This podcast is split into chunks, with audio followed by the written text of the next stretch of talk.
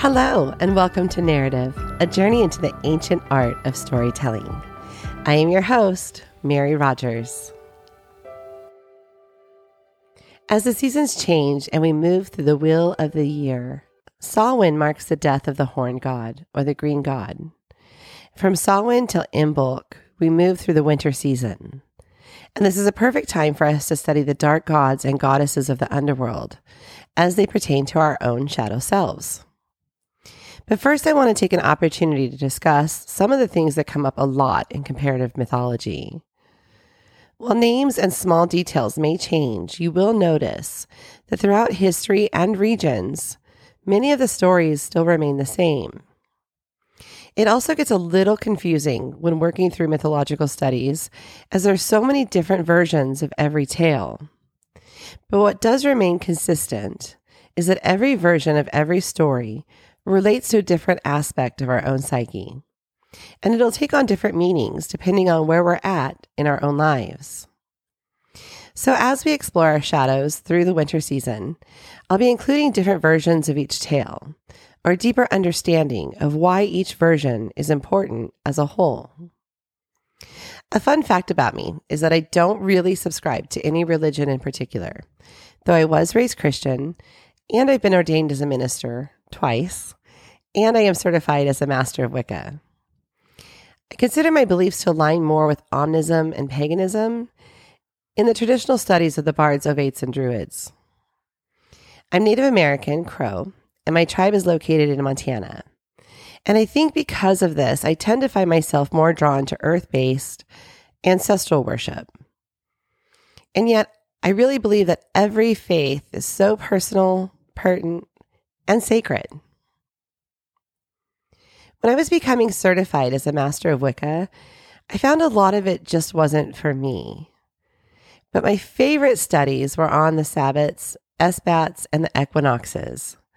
I loved connecting the holidays to the cycles of the seasons. When you walk the spiral path of the Ouroboros, the one thing you do come to understand is that life is cyclical. The one constant in life is that nothing ever remains the same, and our lives follow the seasons. In fall, when the leaves drop and the trees bare their spines, we learn to let go. We learn the moon waxes and wanes, and that just as the tide and seasons change, so do we. In the winter, plants go dormant, and the wilderness goes into hibernation. Here, we learn of death and struggle and the sacred art of going within. In the spring, we watch as plants begin to sprout and water that has been frozen begins to flow. In summer, we watch nature grow in bounty and plenty as everything blooms and flourishes, just as we do when we're in the summer of our lives. And with these immersive observations, we can form a deeper connection with Gaia and with nature, with our ancestors as sacred keepers of the land. Ultimately, we come to understand that nothing is ever really lost. Energy can never be destroyed, only altered or transformed. And as the seasons change, so do the cycles of our lives, returning us time and time again back to the spiral path. Did you know the Wheel of the Year, the term and study, actually came from Jacob Grimm?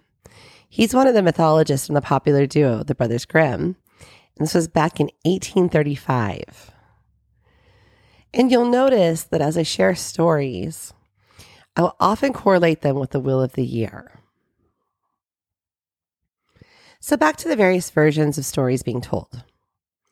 When we come across a tale with multiple versions, it's one of the best indications that we're dealing with real and ancient folklore, as most of the stories have been passed orally long before they were ever written down. Each time it is retold, there's a new variation, because every time the story is told, it's fed by that particular storyteller. And as the story passes from person to person throughout centuries, continents, and cultures, the more variations a particular story will have. So as we explore these stories, you're going to see that most of these tales, that began as horror-filled narratives have evolved into the cliched version of happily ever after. But fairy tales used to be very dark and were originally imbued with heavy messages of warnings and consequence. I also want to point out that as I've been in mythological studies for as long as I can remember, one of the things that's always really disturbed me is how cruel the venerated gods of old are. Like Cronus, he devoured his children. Or Medusa, um, the version in which she was punished by another goddess for being raped. Cannibalism and rape are actually frequent plot lines. And most of the gods and goddesses were portrayed with human qualities. They also come from a time when there wasn't necessarily law or order, and they didn't have the same concepts around good and evil or right versus wrong. It was more about what was, what you do or don't do. And the ancient Greeks lived in a very difficult time in history, so their stories reflect the world around them. They would use stories to make sense of the chaos that was their lives. And they didn't look to the gods as a moral compass. They were considered otherworldly and proud and were held to different standards than humans. The gods existed beyond human morality, and many of their actions were motivated by pride and uncontrolled emotion. For instance, Hera, the goddess of lawful marriage, could also be seen as the goddess of revenge. She maimed and killed so many of Zeus's wives and children out of nothing more than jealous rage. In fact, most of the gods and goddesses hold vengeance in their hearts, wherein they will punish, maim, kill, disfigure, or torture their opponent for eternity. The cruelty of the gods is so prominent throughout that I did a comprehensive study on it, and their origins were really interesting to find. I not only geek out on comparative mythology, but also comparative religion. And that's exactly the rabbit hole I fell down when I began researching the cruelty of the gods. So just to give you a little bit of back history, a few years ago, I spent several years researching the Bible, both the Old Testament and the New. I wanted to know who wrote it, who chose the canon, were the Gnostic texts real? Why were certain books of the Bible removed or not included?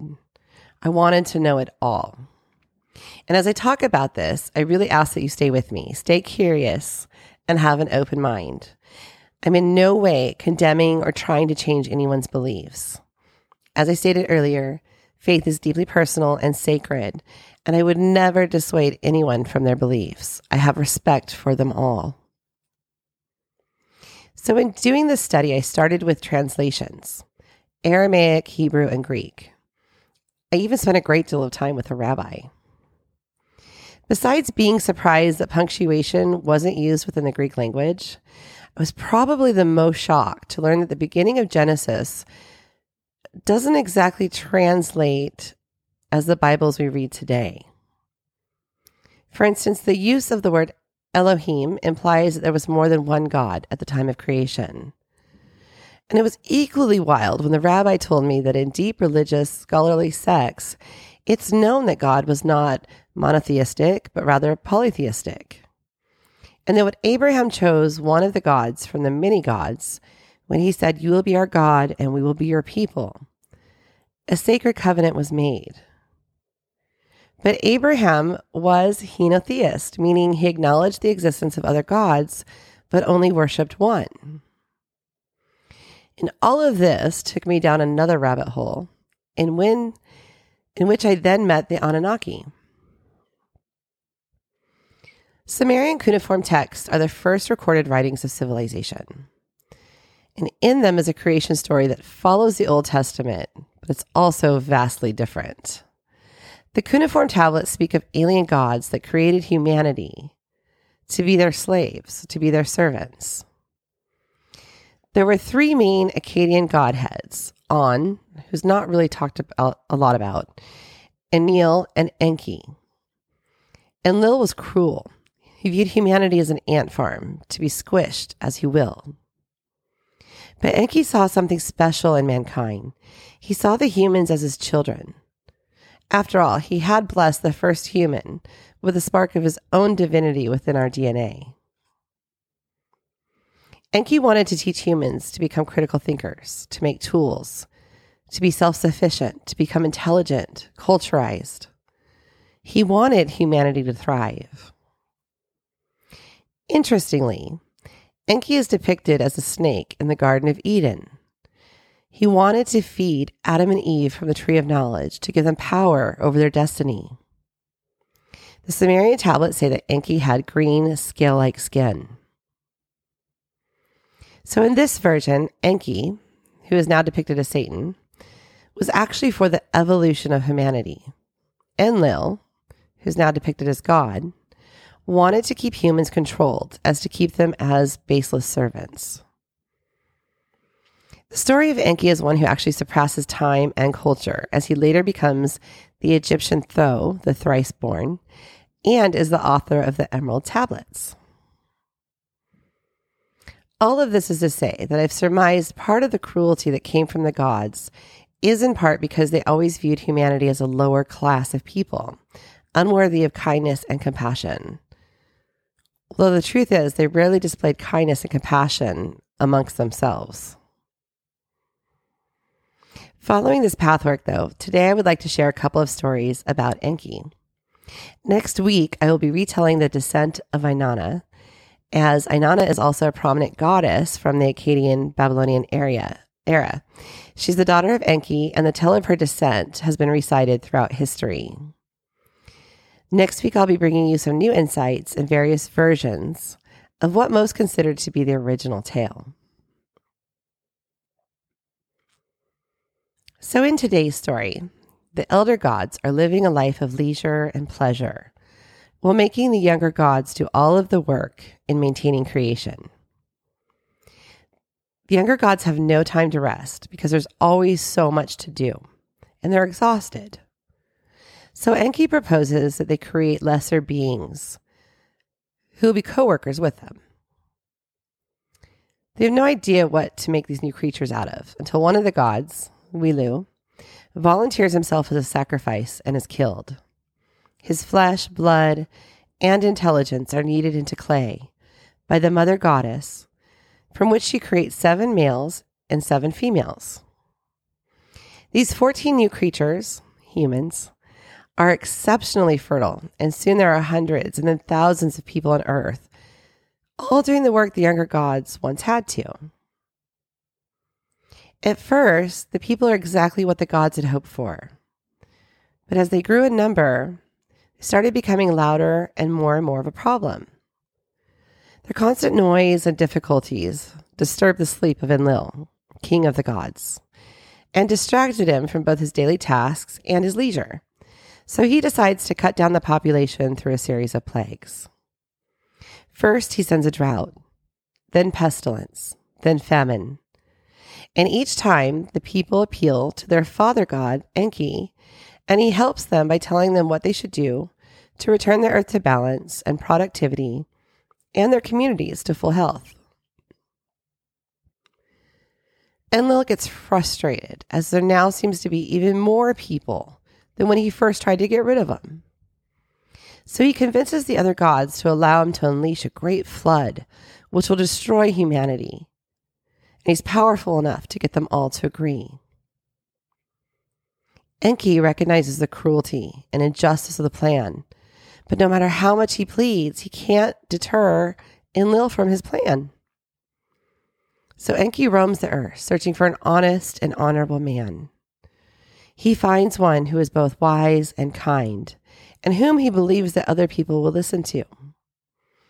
And Enki instructs him to build an ark and enter it with the seeds of the males and females of every living creation.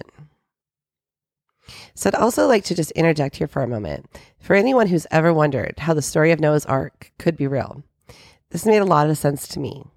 Noah was basically the captain of a floating egg and sperm bank. Okay, so he completes the ark just as the flood begins. The people cry out for help from the gods, but the cries are met with silence. At some point, all the other gods even are wailing in grief, along with the humans.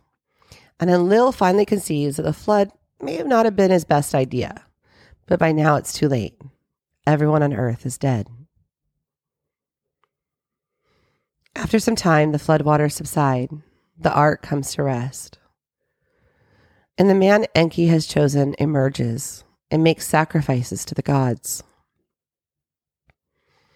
And the sweet smell of these sacrifices float up to heaven. And Enlil realizes there was a survivor.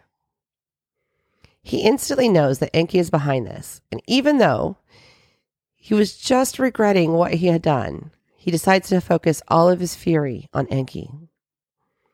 Enki explains himself and shows how good and kind the survivor is, and directs all the gods to the sweet sacrifice. And this pleases the gods.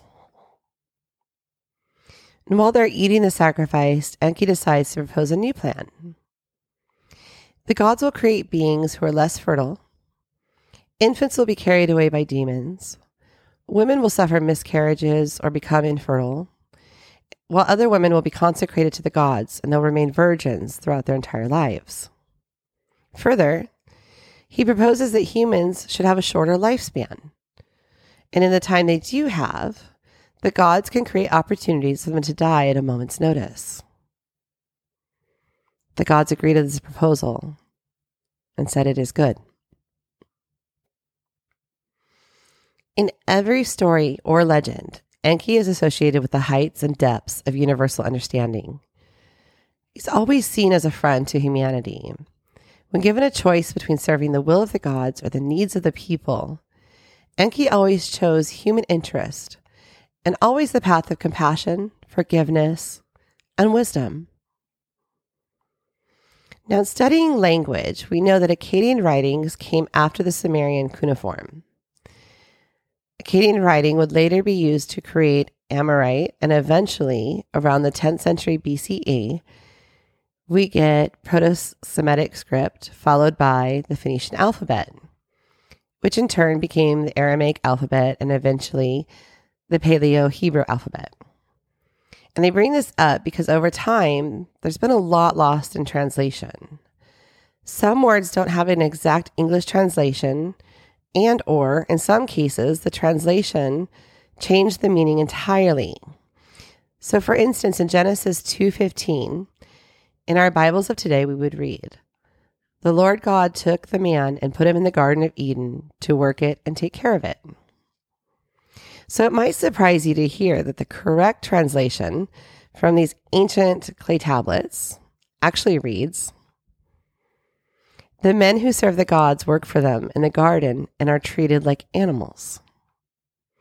And this is a reoccurring theme written within the clay tablets. The Garden of Eden was where the gods lived in luxury, while their slaves carried out the more menial tasks and basically served them. The original text refers to Karsag, which translates roughly to the city of the gods. And who is Adam in the story of creation? Interestingly, Adam is a Sumerian word which translates to animals. And Satan, or Satam, in ancient Sumerian, actually translates as administrator. So there's nothing inherently evil or foul-natured about this word or being, other than from what we know of later religious texts. And this word will be of particular importance when we start to explore the earliest Garden of Eden story. Finally, I want to explore the word which would later be translated as apple. It's niche. And the Sumerian word doesn't mean apple, but rather tool or tree. And as I stated earlier, the stories which come from the Sumerian tablets tell not of one god, but several. So in them, Enlil is referred to as the great Satam, meaning the great administrator, but is similar to a dictator. He's angry, domineering, controlling. He doesn't view humanity as anything more than animals or slaves whose sole purpose is to serve him and his kind. Enki, on the other hand, also known as the serpent due to his scale-like complexion, was also known as the god of wisdom. And the tablets refer to early forms of genetic uh, and created what we would know as Homo sapiens. These original humans were naturally subservient to the gods. They didn't question orders or even or even have free will by all accounts. And the tablets differ quite drastically from the Genesis story in that a god was sacrificed in order to combine their blood. This is a literal translation. With these new humans, along with the elements of the earth. And Enki secretly altered some of the genes within a certain group of humanity. He was considered the first recorded geneticist. And this change in D N A would allow enlightenment to take place within humans. I think it's interesting to note that scientifically it is it is said that the chromosome two in humans was in fact altered. And as time goes on, humans become more independent and they discover the ability to disobey the gods. They choose not to be subservient. Enlil is outraged and asks Enki to go and talk to the humans on behalf of the gods. So Enki approaches a woman in the garden and provides them with niche, a tool. He explains that humanity can either use either side of this tool. On the one side, they can use it for building or fixing, or they can use it for fighting, defending, and conquering. Due to their oppression at the hands of the gods and the realization they now have the means to revolt, the humans are said to have done exactly that. They launched an attack against the gods, which ultimately fails, and the surviving humans were put back to work. So what did Enki give mankind? A choice. And there are so many times in our lives when we feel trapped or stuck or like victims to circumstance. And the truth is we always have a choice. It's not always easy to remember this when we're in the thick of something. And many times we know there's an alternative. We may even know what that alternative is, but we're too afraid to choose another path, be it for financial reasons, because we fear rejection or failure. Whatever it may be, the truth still remains that when we aren't happy, we always have the opportunity to choose something different. And while many believe in reincarnation, the truth is that none of us actually know one hundred percent without a shadow of a doubt. What we do know is that we've been gifted this one life, this one precious and wild life that we're experiencing in this moment right now. And it is my hope that you will choose joy always, even when making that choice can be so hard. This life is far too short to live unhappily and repressed. And there are so many of us who keep ourselves small, who feel unworthy, who feel unloved. And when we can dig deep and heal those fractured parts of ourselves, we begin to feel the bigness that is us. We can begin to feel brave and courageous, even if it's only one small step at a time.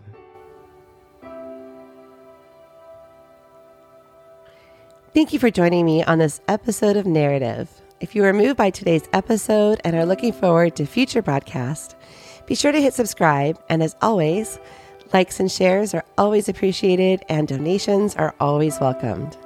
I had a great time with you today, and I can't wait to be with you again next week. Yours truly, X O X O, Mary Rogers.